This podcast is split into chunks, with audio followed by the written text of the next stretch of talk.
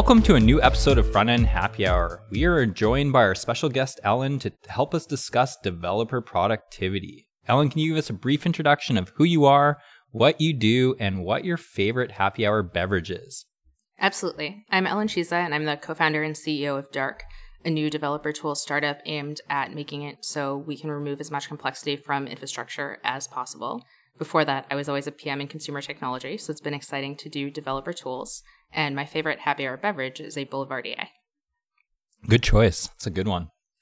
All right, let's go around and give introductions of our panelists today. Stacy, you want to start it off? Sure. I'm Stacy London. I'm a front end developer at Atlassian. I'm Mars Julian. I'm a senior software engineer at Netflix. Jem Young, senior software engineer at Netflix. And I'm Ryan Burgess. I'm a software engineering manager at Netflix. In each episode of the Front End Happy Hour uh, podcast, we like to choose a keyword that, if it's mentioned at all in the episode, we will all take a drink. What did we decide today's keyword is? Focus. Focus. So if we say the word focus at all from now on, we will all take a drink. All right, well, let's get started. I'm interested to know, thinking of productivity, what are your favorite tools that help you be more productive? Uh, and this is not sponsored by Atlassian. Are you going to say Trello? but I really appreciate Trello. Trello's great. I love Trello. I definitely have organized a lot of things, both for work and like not work. With Yeah, them. works for for both. It's really extensible, like personal. Okay, this sounds like an ad for, for personal uses and, and work uses. Really, I mean, you can organize things whatever you, way you want. So I don't know about you guys, but I've used it for projects and team related work. You can organize it at different levels. I mean, we even use it for episode ideas. Like we have a Right, list that's of true, them. yeah. Actually, if you ever need an advocate for Trello, you're looking at Mars. Like, just hire her; she will like be an advocate for that. oh yeah, whenever I move, I always create a Trello board, and that's how we know what needs to get done and what goes where. So yeah, That's how I moved to San Francisco. The whole thing was like through Trello. Jo- mm-hmm. Josh and I threw both all of our stuff on there. It was the only way we could keep it. yeah. Did together. Atlassian make you do that? They're like the oh, only way I'll move you. You have to is use so- Trello to get your reimbursement. I'm just gonna say it. My favorite tool, Google Docs.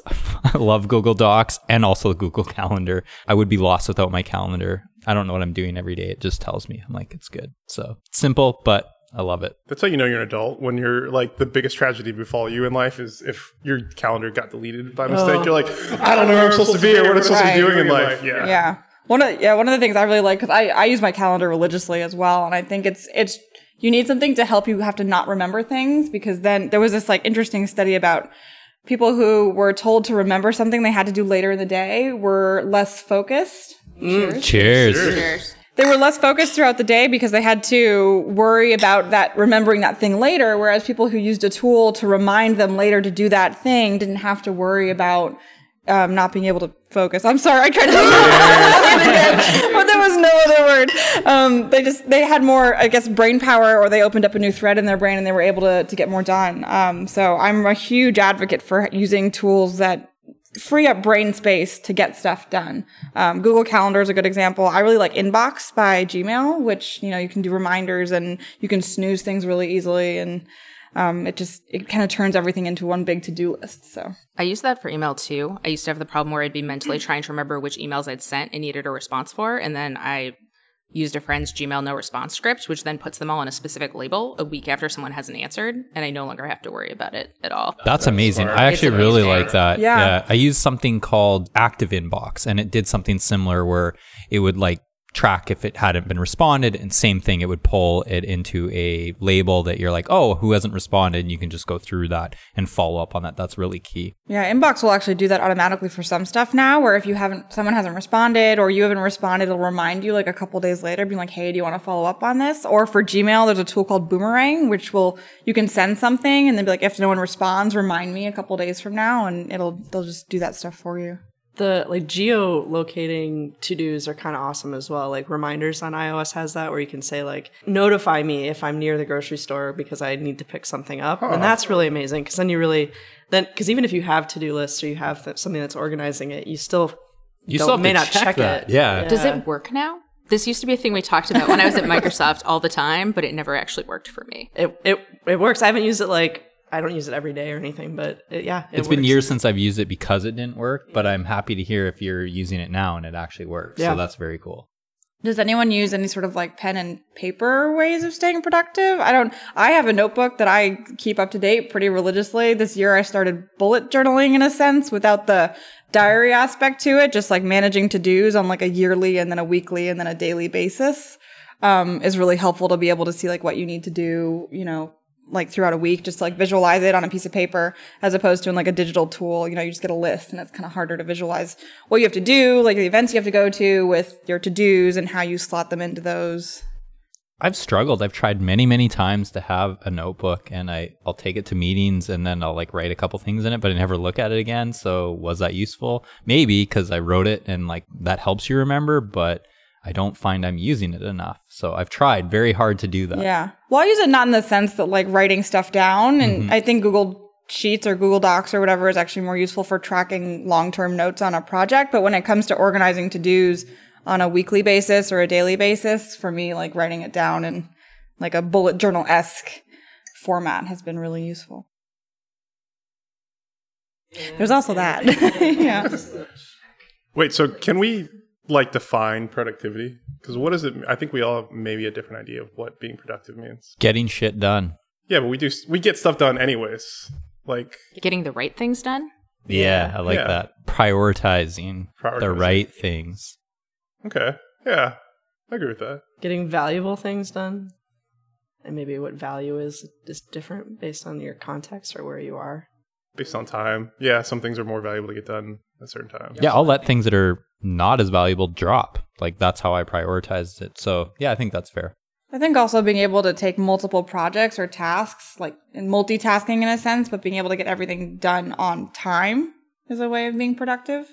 And also being able to give like accurate estimates of how long your work's going to take. I don't know. Like the older I get, the more I'm like, can people actually multitask? Like No. actually do it? But I think I'm most productive when I'm like, it looks like multitasking, but there's actually like a thread connecting one to another. And I was like, I finish this, and I move on to this, and I move on to this. But it looks like multitasking, but it's not. Or Because I'm like, doing this and I'm waiting for it to finish, so I'm going to do this other thing while that happens. yes.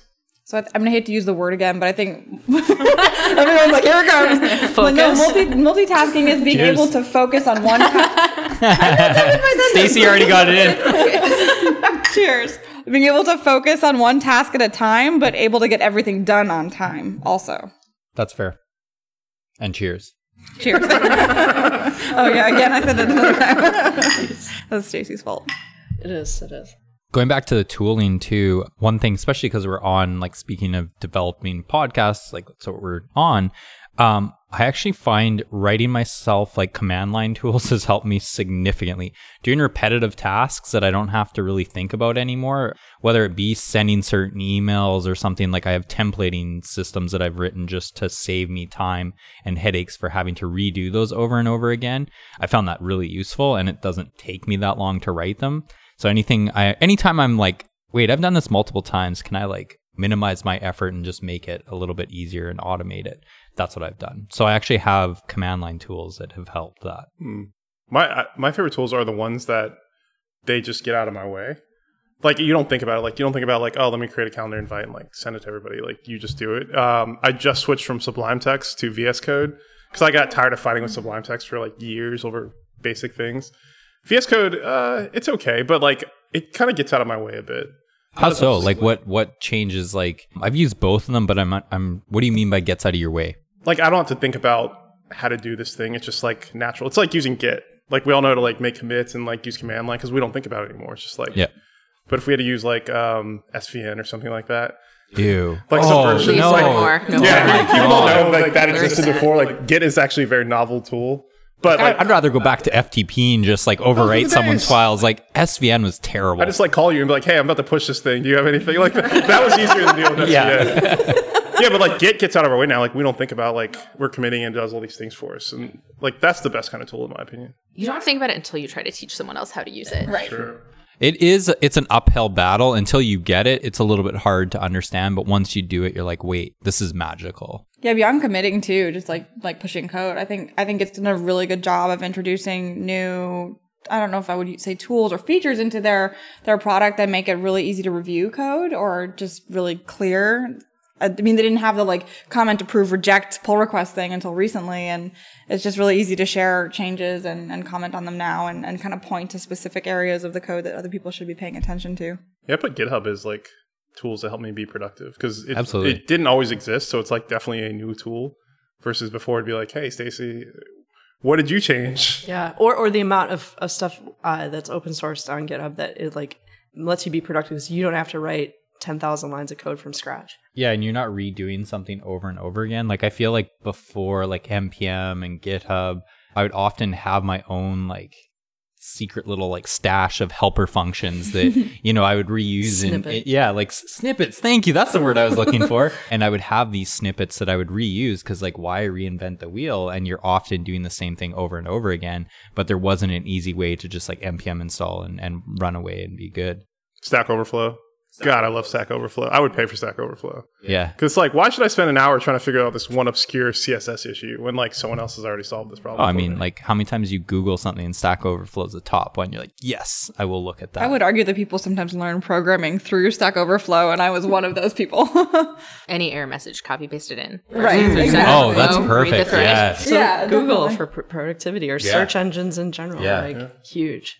Well, Brian's not here, so we don't have to talk about Bing. We don't use Bing. Yeah, we don't use Bing. We use Google. I started using Yandex the other day. What the hell is that? It's like Russia's like Yandex is like the Google of Russia. All right. It's like a different ecosystem, but like All right. Wait. Why? the search search results are different. Uh, I use a proxy, and sometimes Google like artificially throttles the proxies, and I like I got tired of it. I was like, I'm gonna try a different search engine, and it's not Bing. Thank God. Bing is terrible. like I, I've, I've done back and forth. Like it just doesn't. I feel bad for that team because they're just Brian, go fix it. Like, Yeah. what the hell? All right. We've kind of talked about some tools, things that have helped us be more productive. How do you prioritize your work? What are steps that you take? What are things that help you prioritize your work? That's a really, really hard question. It is. Yeah. Ellen. What, since you're you're making it, Yeah, you've got you probably have more work than us. You've so- thought about Yeah. this a lot more. I think a lot about how to prioritize work. I think this is a little sacrilege. Most people would say they would take the most important thing and do it first, or people will say you'll never get it done unless you start with the hardest thing.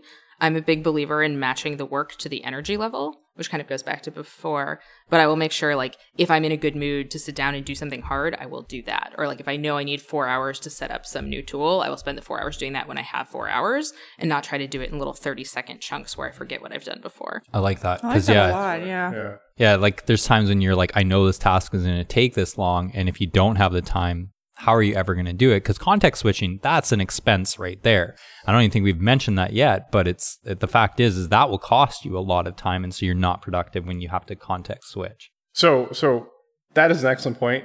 The counterpoint is like yak shaving. Everybody familiar with the term of yak mm. shaving? Yeah, yeah.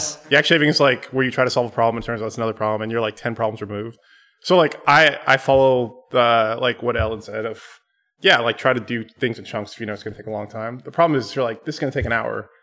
And then it turns out it's like something else, and it's something else. But like the engineer in me is like, let me just solve this problem. And you're like, three hours later, you're like, what's wrong, Jem? I can't get my computer to boot. It won't boot. And like, you're just like, yeah, and like I, I don't know. It's like, how do you know when to just like enough? Let me move on to something else, and I'll just come back to this. Have any of you figured out how to get yourself out of it? Because the only way I have found is as soon as I catch myself doing it, is I go ask someone else and I'm like, is this important? And they're like, no, wait, how did you even get here? And then I'm like, oh, right. Three hours ago. Right. I think that's good too. Is also to check with your peers too, because in that case, is like sometimes you're you're you're in that like deep deep dark hole that Jem just talked about, and sometimes it's just worth stepping out of it. Maybe go grab a coffee, but or even just ask a peer, like, "Hey, I'm I'm struggling with this," and like asking just their thoughts on it. And they're like, "Why are you even doing this?" It's like so that could really really happen, and then you're like, "All right, then I won't bother with this task." Well, I think it also goes back to Ellen's point of like matching how you feel about your day with the like the task at hand. Like if you get to a point where you're frustrated and you're like, okay, now it's time to step back and like to this, you know, to going to get coffee or whatever. I found that a lot of times you'll still be subconsciously working on the problem without realizing it. So like Jem th- shower thoughts, like I'll have coding thoughts, and the next day I'll go back to work after have working on a hard problem. Be like, oh, I know how to solve that problem now because I've You took slept a, on it. yeah, well, you take a step back, you kind of remove yourself from it. You don't realizing that you're, you don't realize that you're still kind of connecting the dots in your brain. And then the next morning you're like, oh, that's how you do it. And you go back kind of rejuvenated a little bit. Okay, have you ever woken up in the middle of the night debugged a problem like while you were sleeping. You're like, holy shit, I figured it out. That is like the weirdest feeling, but I've had it happen many times and I will jump on the computer at that. time. I've had dreams about debugging. It's so bad. no, I'm not even. I'm not even kidding you. And they were they were dreams that eventually turned into nightmares. But you wake up the next morning, you're like, oh, I know how to solve that problem now. I like to prioritize my work, and maybe this isn't the best way, but what's the biggest impact of the business? And I think it goes back to my point where I'll let certain things drop, where I'm like, yeah, that's a nice to have. I would love to get that done, but it's not priority. And so I'll constantly be checking those things. And it could be because of the business or how does it impact my team? How does it impact like the work that we're doing right now? And if it's something that's like very future, it's nice to have. And, and then maybe that's not the best way because you never get to those things, but thinking of it more is what do I need to do right now? And what's the biggest impact that I can make? And if it's not that impactful, I'm going to drop it. Yeah, I like to think about like customer value, or I mean, these are like buzzwords, but I mean, Yeah. the, talk to your like product manager. If you're like thinking, I'm gonna pick up this this particular set of work, like, and you're not sure if it's important, like just like I always talk to the product manager and be like, is this the right thing that we need to be working on right now? Is this like the thing that will get us to uh, A/B testing something sooner, or uh, getting feedback on some feature that we're working on sooner? So like that just asking i think we'd mentioned that earlier like just ask your teammates ask the product manager talk and then and frame it i think for work stuff like frame it around like what's the thing that makes your product better for customers like what are they what do they care about and, and what's that I think that's a really good point to bring up too, because beyond prioritizing work that's kind of long running, a lot of, I'm sure a lot of us deal with like daily interruptions. You're working on something that's like a week out and then someone's like, oh, there's this like really urgent bug mm-hmm. and context switching, you do pay a price for it. So if someone's like, I have this bug, but you have other work to prioritize, it's how, how impactful is it to the business? Is it preventing people from signing up or is it preventing people from using your product? Then yeah, probably something you should look into. But if it's like, oh, this is kind of a latent CSS bug. It's been here for a while. I thought I would bring it up now. Like, eh, I have, I have, you know, other more impactful stuff to do. I think the keyword there is impact. Yeah.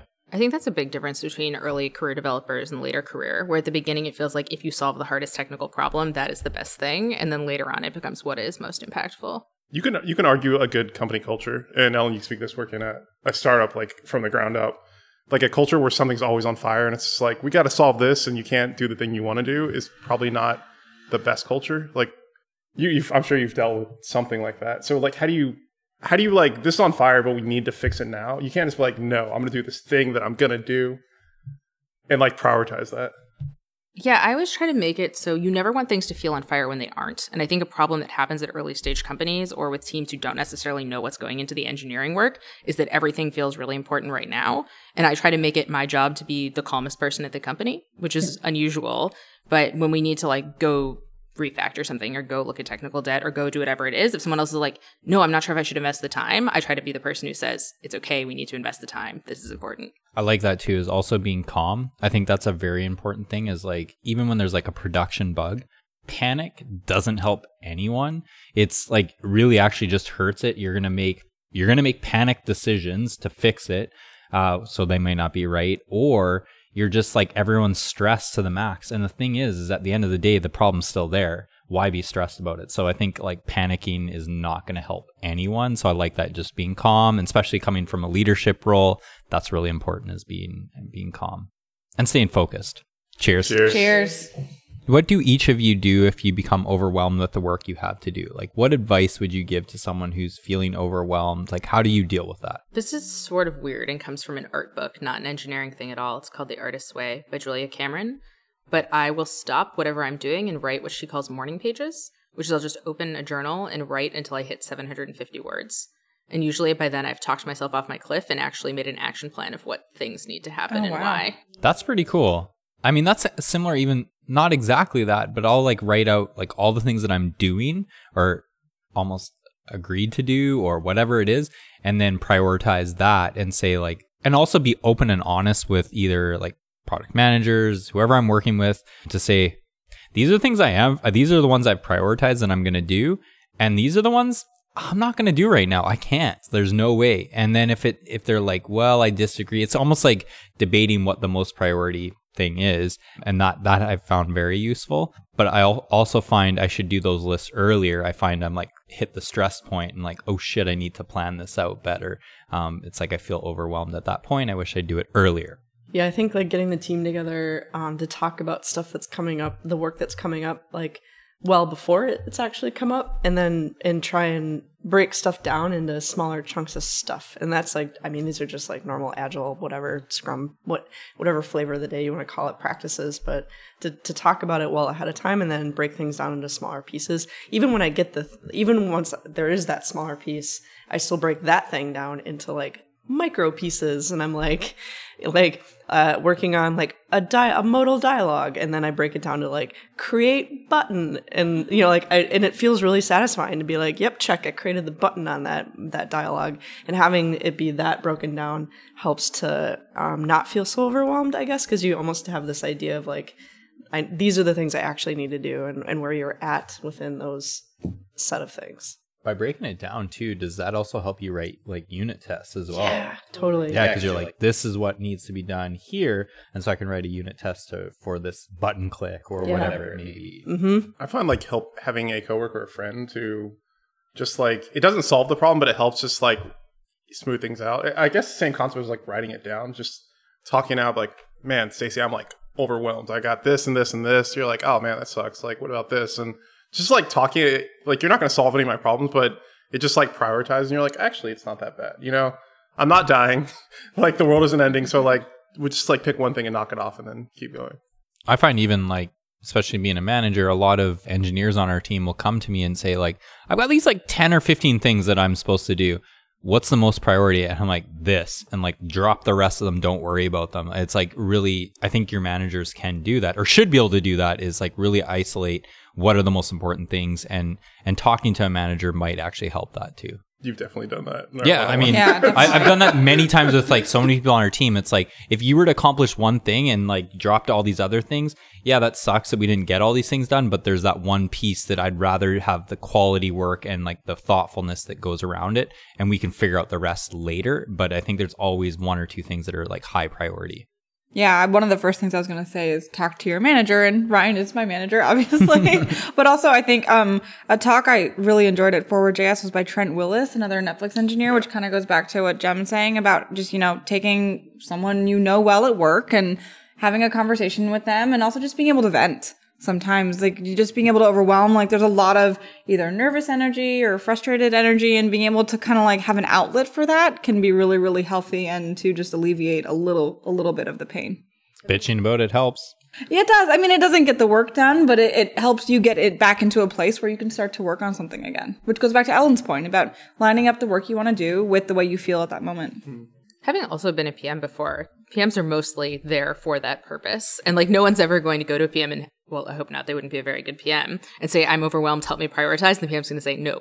Do it all. like that shouldn't be happening. If that's happening, there's a very different problem.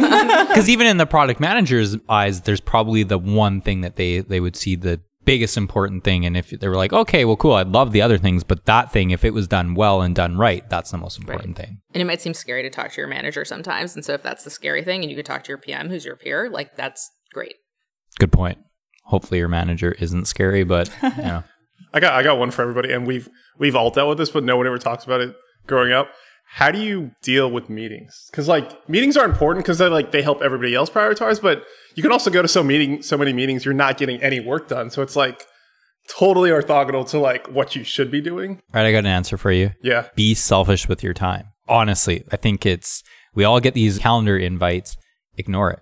Like, if it's not that important and you really aren't providing value, why are you going to it? Just because it was on your calendar, it's okay to skip that. And in my mind, I mean, not everyone will agree to that, but I honestly think if there's no value for you, then there's probably a better thing that you could be doing. one of my PMs recently, she was like, I won't accept it unless someone has a clear agenda and they've communicated why it's important that I'm there. that's fair. And if I That's so ask them fair. again, like, why, why should I, what's my importance for me to be there? I was like, oh, that's brilliant. I need to, I totally need to do that. Yeah, put more ownership on the person creating that invite. That's a really good point. Yeah, because creating meetings isn't just like sending out an invite. You also need to set the right context, and there there actually is quite a bit of work into setting a meeting. In my mind, you should like have an agenda. You should have you know the right description so that people can just read it really quickly and be like, hey, this is what's going on, and the right questions, and everyone can come in with kind of on the same page to begin with. For me, I care the most of what should the takeaway be walking out of the meeting. And if we don't know the shape of what that is, there shouldn't be a meeting. Yeah. I like that too. Yeah, I like that a lot. I think I think a lot of people, and I see this on PRs too. It's like, hey, review my PR, and it's like, do I need to? Because like, it's you're costing me time now, so it's like time I could be doing something else. So like, is my opinion that valuable?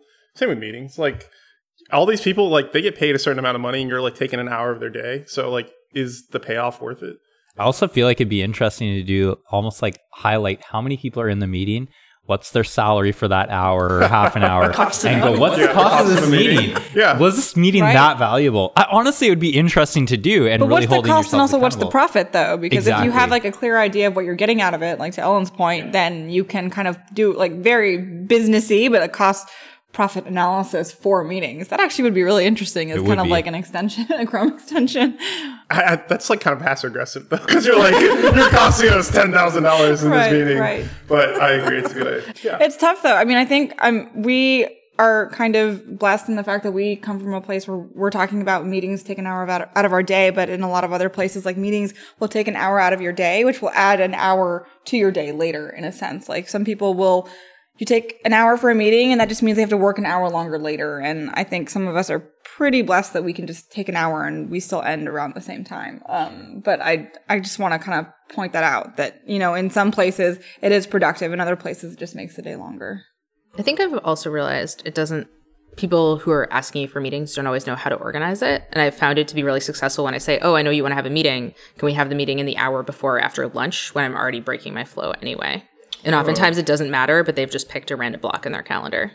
I often do that even some I'm I won't say I do it all the time, but sometimes I will actually be thoughtful about when I put a calendar invite, even for like one-on-ones with someone who's my direct report, is I'm like, oh well they're already in this meeting. And so I'll throw like the one-on-one after that meeting or before that meeting because then it's like, well, you're already out of the zone. But throwing it half an hour where they had that one meeting and then they had half an hour free and then my one-on-one that's very costly. And I, I, I don't do it all the time, but it's definitely something that I'm a little more aware of. I'll look at that and go, oh, wait, I could probably slot this in here.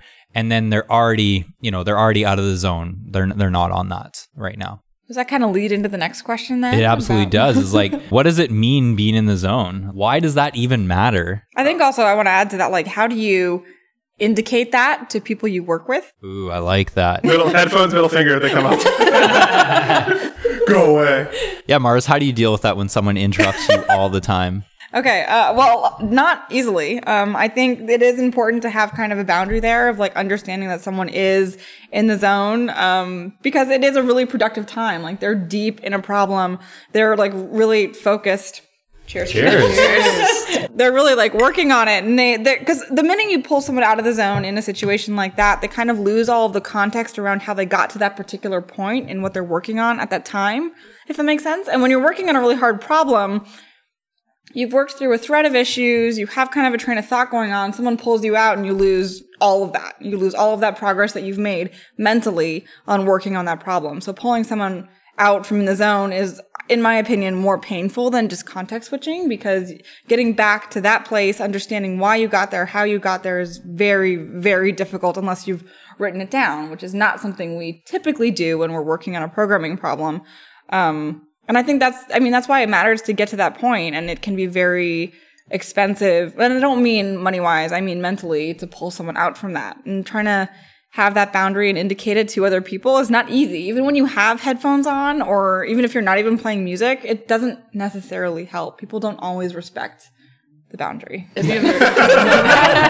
Mark. no, it just comes from a, a place of frustration and learning. Have you have you seen that cartoon? There's this wonderful cartoon Yes. where it's this person thinking through a problem, and they start creating these, and there's bubbles above their head, uh, showing all the mental models that they've started to create of like solving the thing. And even if you write that down, even if you're like to like transcribe these bubbles of of of mental yes. models, even writing it down, you still have to recreate those bubbles um, from that list. So there's always that cost. And yeah, there's the cartoon, and eventually is just like someone's like, "Excuse me," and you're just like, they all go away. all those bubbles go away. They just go away, and you're like, ah, I recreate it all again. I hate having a hard and fast boundary on being in the zone, but one thing I really I liked and disliked it about a previous company I used to work at. It was you, it was called having. We had an open office layout, um, but we were, had a concept of an open and closed door.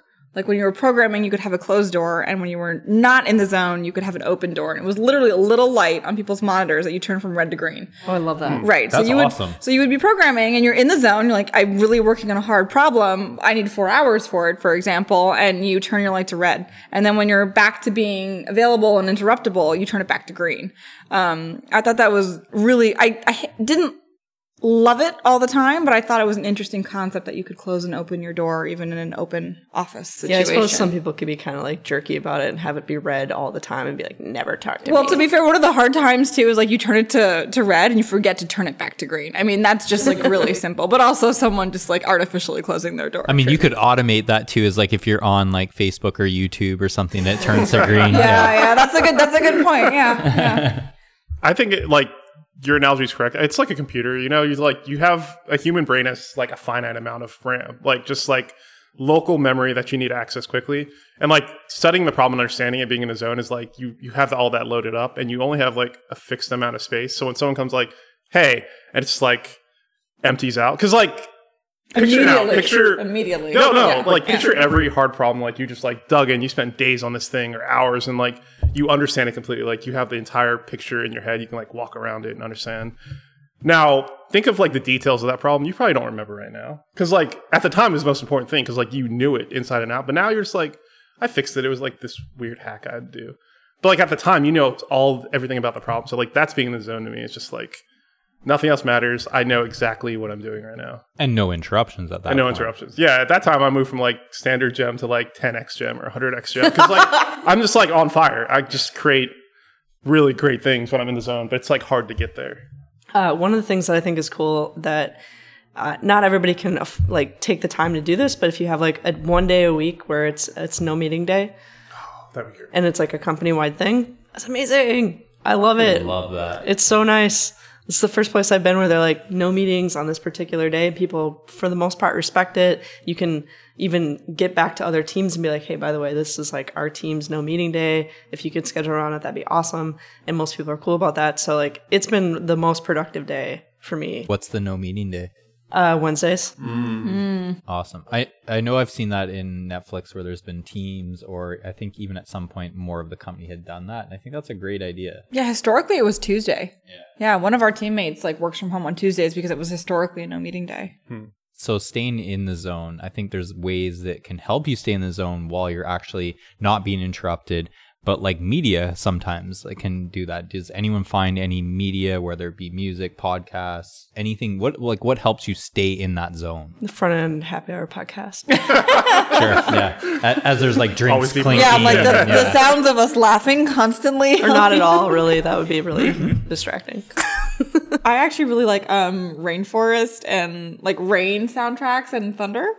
Interesting. Yeah, it it kind of recreates that feeling of like, well, I can't go anywhere anyways. I love that. That's so good. Honestly, like I, like if you're at home and it's raining and thundering outside, like I, co- I come from the East Coast, I miss thunderstorms like you know no other. Um, at that point, you can't really go anywhere. You just have to embrace that you're at home and there's nothing you can do about it. And so in a work environment, that means you know I, there's I can't go outside. I can't go. Oh, I mean, I can go have fun, but I, I can't, I am staying inside and I have to do something whether I like it or not. And it, it just really kind of puts me in the zone because it's very, very focused because the outside world is not some, Cheers. Cheers. It's been a while, so yeah. Yeah. The outside world is not something I want to venture into when there are thunderstorms and rain going on out there in my mind. I love that because like I think of any time when actually living in California is tough because every day is fairly nice that it's hard because like when it was raining or like I grew up in Canada so it was cold in the winter. And those are the times you're like I'm just going to stay indoors and do whatever I want if it is being productive no one can interrupt you because hey it's cold you're not going out there you're like you actually want to hibernate whereas here it's tough sometimes i kind of like that idea mars i You should, really you should definitely like move to Wisconsin. You'd be way more productive because winter, and you just you stay in your house, do a lot of work. yeah that's exactly it That's what the rain and thunderstorms All right, are so to me. It's I guess. No, yeah, I guess same if you want to Yeah. be productive, move to a cold place for that time. I'm gonna pick. Uh, I, I picked them before. Explosion in the Sky. I love them. I've gotten so much coding done to Explosion in Sky. It's like ridiculous because there's, there's no vocals, so it's just uh, like pure audio, and I just like space out. And I've heard the album like millions of times, so like it doesn't. They have a few albums, don't they? They do. Yeah, yeah. Uh, I prefer their first one actually. Which That like, one is a really good one. Fidelity one. Yeah. Uh, Stacy, you had a good playlist you posted the other day. Oh, thanks. I, do, I wrote so much code on Friday to that playlist. Like, it was just Oh, like yeah. running for hours. I was like cranking out code because of that music. nice. I need everything to be silent, which I guess is boring. um, and so that means I'm most productive if I can be like at home by myself without having to go anywhere. But it turns out that doesn't go well with having a job. So um, instead, I try to make sure if I get out of flow, I get back in the most quickly. And so I found it really helpful. There's this blog, The Great Discontent. And they interview like designers and engineers and artists about how they make things. And usually reading someone else talking about their creative process gets me back into it fairly quickly. That's really cool too. And also you could probably find interesting things that they do to be more productive. Like there's this one tattoo artist who I'd always been blown away with by how much work that he can do. He does like tattooing and paintings and all these like crazy things.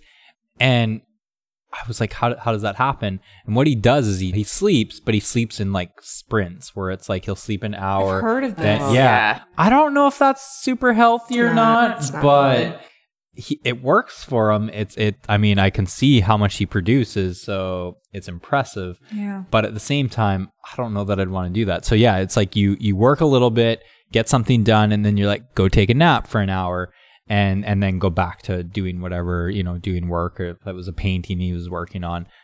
I don't think that would work for me too much. I also find like it's hard for me to get sleep, so it would be really difficult to be like, all right, it's my hour, I got to get sleep.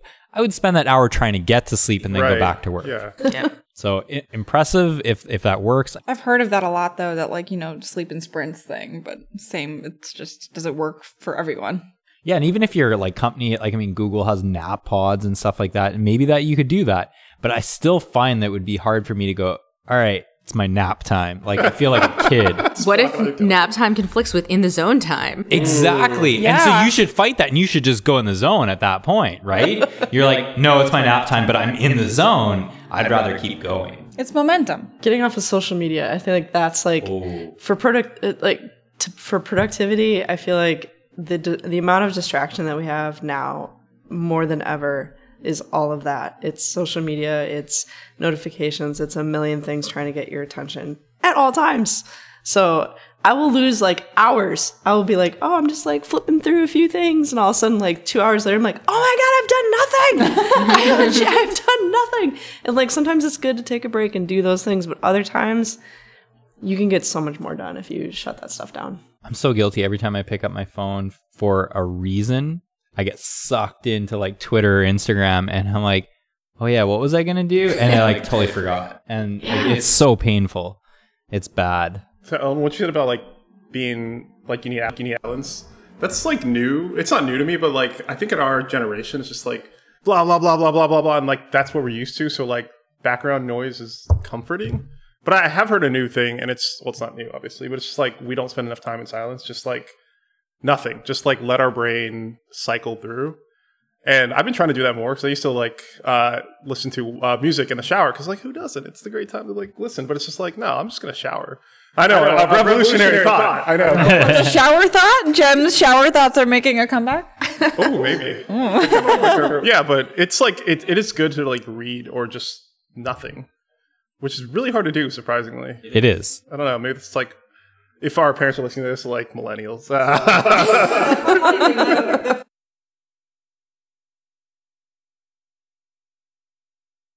Anyone? Mm, I've done it. yeah. Have you done it? How was it? It was weird. Yeah. Yeah. It made me really dizzy at first, but it was actually pretty cool. I would recommend doing it. It's kind of fun. Here, do they have them in here in San Francisco? I don't know. I was in Boston at the time, but I'm sure they do. I feel like if Boston has it, San Francisco probably mm, also has it. We'll catch has on it. soon. yeah. so if if Dark becomes a billion dollar company, when it does, will you buy them for the office, like sensory deprivation? As CEO, you can totally do that. I'm just saying. It's just, We've gone beyond nap pods to sensory deprivation pods. Having worked for two CEOs who like custom designed the entire office to be exactly what they wanted, I am now the person who is like, what would all of you like? What can I get call. that would I be nice that. for you? Because like I don't care and I can't ah, tell. Cheers to that. Yeah, no, I, I think that's really important as a CEO is like to really suit it for the people and not necessarily yourself. Our designer painted the office black, blue, purple, and orange, and I didn't know until after he'd written the words on the wall, and I was sitting there being like, I could react or I could just let it go and see what happens. And then it worked out really nicely. All right. Black and blue and purple and orange. Yep. It sounds really weird. It worked out. It does But when I sound kinda saw the words yeah. written on the wall, I was like, this is going to be a disaster. And then it worked. And I was like, okay, I'm glad I hired You good put people and trust. I was going to say you Trusting put them. trust, and I think that's that's important too. Actually, even for productivity, is putting trust in your coworkers and colleagues. I think that's really really important. Is actually, I think delegating and being able to trust that someone else is doing the work can really help too. That's yeah, that's a great point. Like Yeah. if I'm on my phone, like I don't want I don't know a CEO coming by and be like, "Why are you on your phone?" It's like I could be doing mobile testing, or if I'm just watching Netflix, it's like this is what I need in this moment right now. Like, don't question that. But the the worst companies I work for like always questions like, why are they in the break room having chips and like for an hour and they haven't gotten any work done? It's like that's not the way to think about like your employees. All right, as we wrap up, I have one last question for everyone. What advice would you give our listeners that could maybe really be helpful for them to stay more productive in their jobs? That's hard because I, I, I mean, going back to your last point, um, I think figuring out what works for a particular person comes from it comes from empathy or sympathy. At this point, I don't know which one. Both. It is. Both. It comes from empathy and sympathy. You have to understand that everyone has a different process. So, I mean, I can only offer like what helps me to be more productive, which is to like be vulnerable actually. Um, when there are moments when i'm overwhelmed i will talk to coworkers i'll talk to my manager I'll, I'll say these things out loud and just acknowledge that this is how i'm feeling. And if i'm in the zone i'll also be like hey you have a question? Give me an hour or give me a minute. And that that's new for me. That's not something i did a long for a long time. But being able to just be self-aware enough about what you need and be selfish with your own time and be able to be vulnerable to express that to other people I like that. For me, I think my biggest advice of like all the years of doing this is uh, working 80 hours a week is not how you be, pr- is, is not how you're productive. Um, for me, it's getting sleep, taking breaks from computers, uh, going outside in nature, um, getting out in sun, getting vitamin D. all of these things um, make the time that you do focus.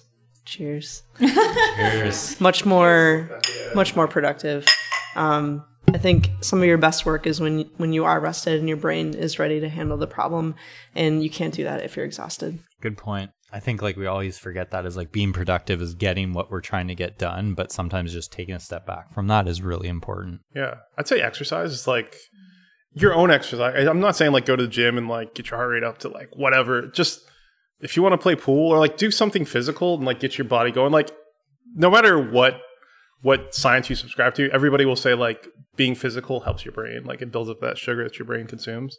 Um, I'd say largely it's establishing like the habit of like what you need to be productive. Like for me, I should be more flexible about how I'm productive. But like when I'm working from home, it's like I got my monitor plugged in. I got like this. I have like a water here, so I need to get up. And it's like I have my entire setup, and I just like crank out stuff because I don't need to worry about anything else. And like for me, that's most productive.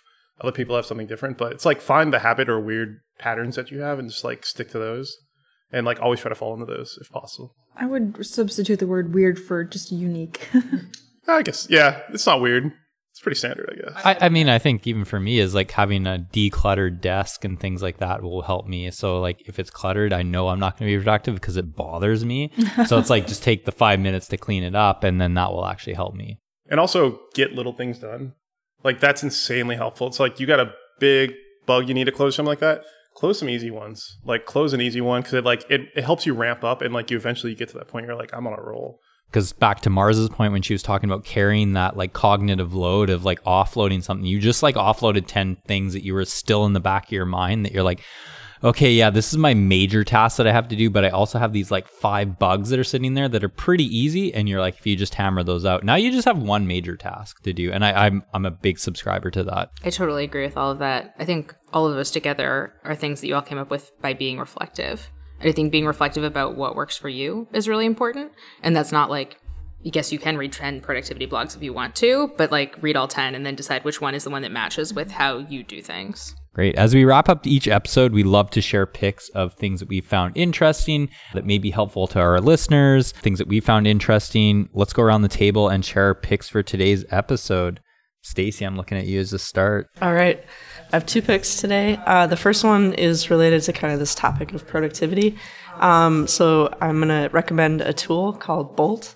Um, it's a it's a tool written by uh, Jamie Kyle, who also worked on Yarn, Flow, and Lerna, and a whole bunch of other stuff.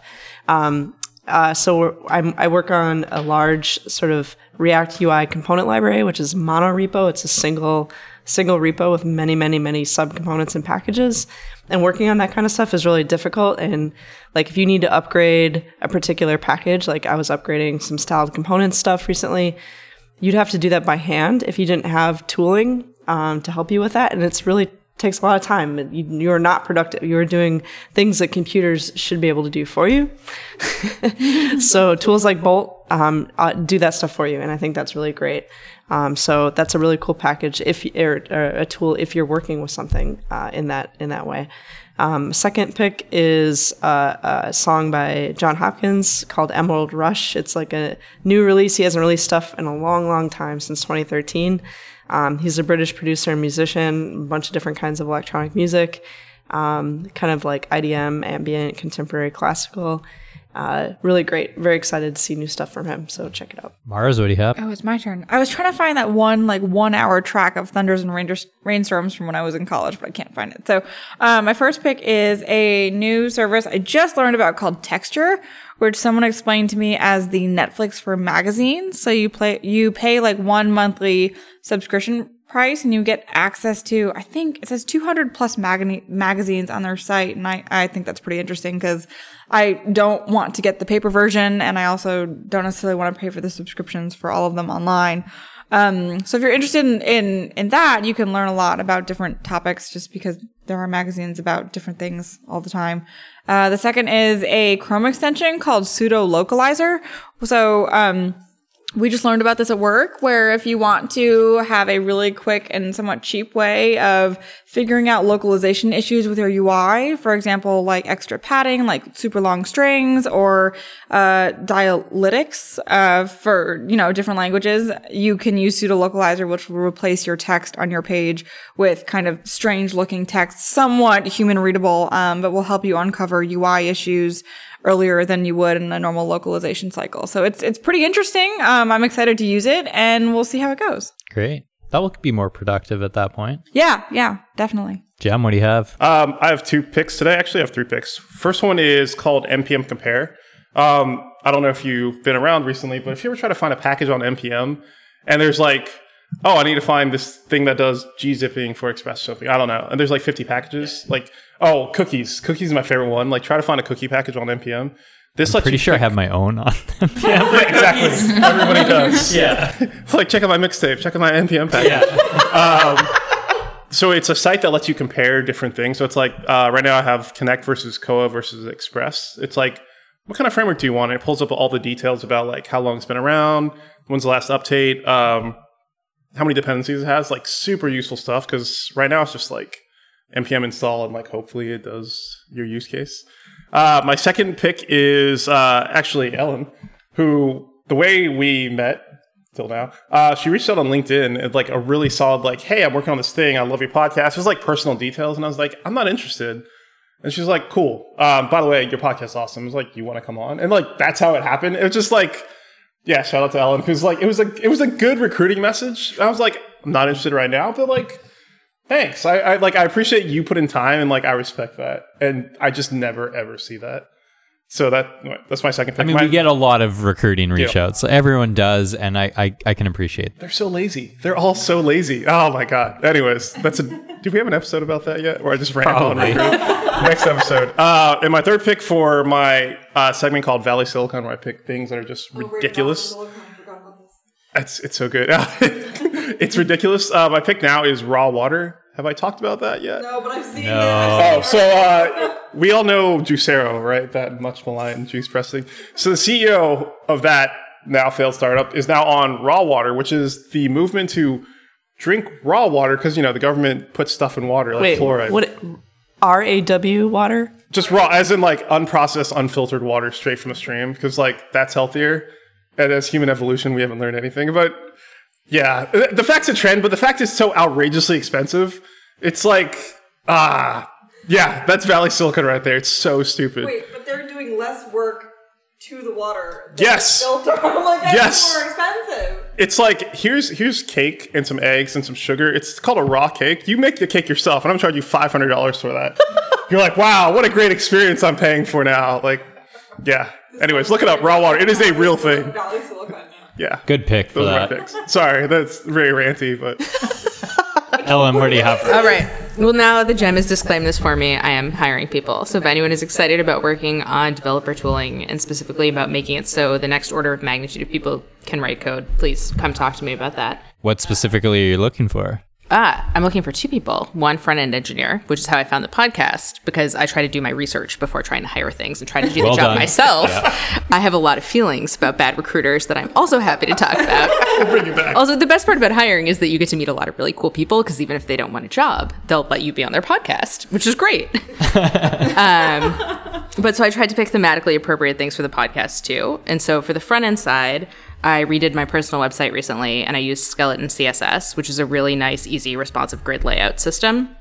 And for someone who doesn't spend all my time writing CSS, this made my life so much better. And if you're redoing your personal website or if you need an easy, responsive framework, please use Skeleton. It's Or great Or if you don't like writing CSS. or if you don't like writing CSS, which I feel like is many people. Um, it is. And then on the happy hour side, there's a designer in Chicago that I followed for a long time, Craighton Berman, who just released a new set of cocktail things, which is a mixing glass and two cups and a set of decanters. And so his website is manual.is, and they're these beautiful frosted glass things. And I bought myself a set with a Kickstarter because I was excited about supporting him, and then I liked it so much that I bought another set for our office. And so I highly recommend those. And so those are both my front end and happy hour picks. nice. Well done. I like it. I, I like that. Staying on theme. And these look amazing too, by the way. So I can see why you bought multiple ones. I have uh, two picks. I have one that I, I guess could be like a productivity tool if you're trying to capture video of yourself, but also of your screen at the same time. There's this really great tool called Soapbox. It does a very good job of, and you can really edit it too, is like switching between the like capturing of you talking and then the screen. You can like after editing it is like it's all in the browser. It's super easy to use. It's a Chrome extension that you can get. The reason I actually know about it is because I was talking to uh, an engineer who works on the tool. Her name is Kim Wynn. Uh, I was talking with her. She's like, "Yeah, you need to try this tool I'm working on." And we had a really good conversation. I was like, "I tried it out. I'm like, this tool is amazing." So I highly recommend checking it out. And my second pick is Tales from the Script. It's a podcast really on front end with a horror theme to it, which I love. the reason I pick it too is Chris Demars. Uh, he reached out to me to be on the podcast. I did an episode last week with him. I think it's actually coming out shortly. So after this episode is aired, it definitely will be out. I was speaking to him with about uh, A/B testing, especially since we do a lot of that at Netflix. But yeah, definitely a really good podcast. I've listened to, listened to a few episodes on there. I highly recommend it.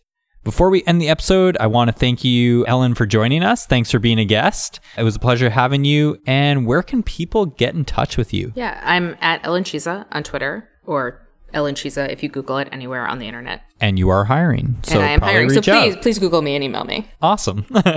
and where can everyone get in touch with the panelists? Stacy. I'm Stacy Londoner on Twitter. I'm Mars Josephine on Twitter. Jem Young on Twitter. And I'm Burgess D. Ryan on Twitter. Thank you all for listening to today's episode. Make sure to subscribe to Front End Happy Hour podcast on whatever podcast app you use Stitcher, Apple Podcasts. What else do we have? Breaker.